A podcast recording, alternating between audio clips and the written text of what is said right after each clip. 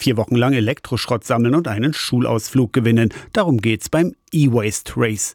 Neun Magdeburger Schulen machen mit. Gestern war Auftakt am Stiftungsgymnasium der Stiftung Evangelische Jugendhilfe St. Johannes Bernburg. Die elfjährige Mathilde hat vom E-Waste Race gehört. Wir machen so ein Projekt mit Frau Klever und dann dachte ich, dass das wäre eine sehr gute Idee, weil das Projekt heißt Our School Goes Green und da wollen wir unsere Schule nachhaltiger machen. Biologielehrerin Julia Klueva leitet Our School Goes Green. Unsere Schule wird grüner. Genau mit dem Thema Nachhaltigkeit und was wir in der Schule machen können, um unser Leben ein bisschen besser und naturfreundlicher zu gestalten. In zwei Containern im Hof sammeln Schülerinnen und Schüler jetzt vier Wochen lang nicht mehr benötigte Elektrokleingeräte von Familie, Nachbarn oder Freunden. Recycling von den meist hochwertigen Materialien in zum Beispiel alten Handys sei nur ein Aspekt sagt Schulleiter Mike Keune. Wir hoffen, dass wir den Bogen ein bisschen weiterspannen können, dass man auch ein bisschen in die Richtung kommt, auch mit Unterstützung der Stiftung und dem Unterricht, dass man sagen kann, naja, diese Materialien müssen auch hergestellt werden. Vielleicht wisst ihr, dass Kinderarbeit eine Rolle spielt. Vielleicht wisst ihr, dass die äh, Rohstoffe in teilweise extrem schlechten äh, Umgebungen generiert werden.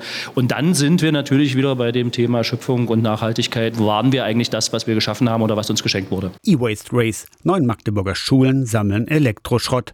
Aus der Kirchenredaktion Torsten Kessler Radio SAW.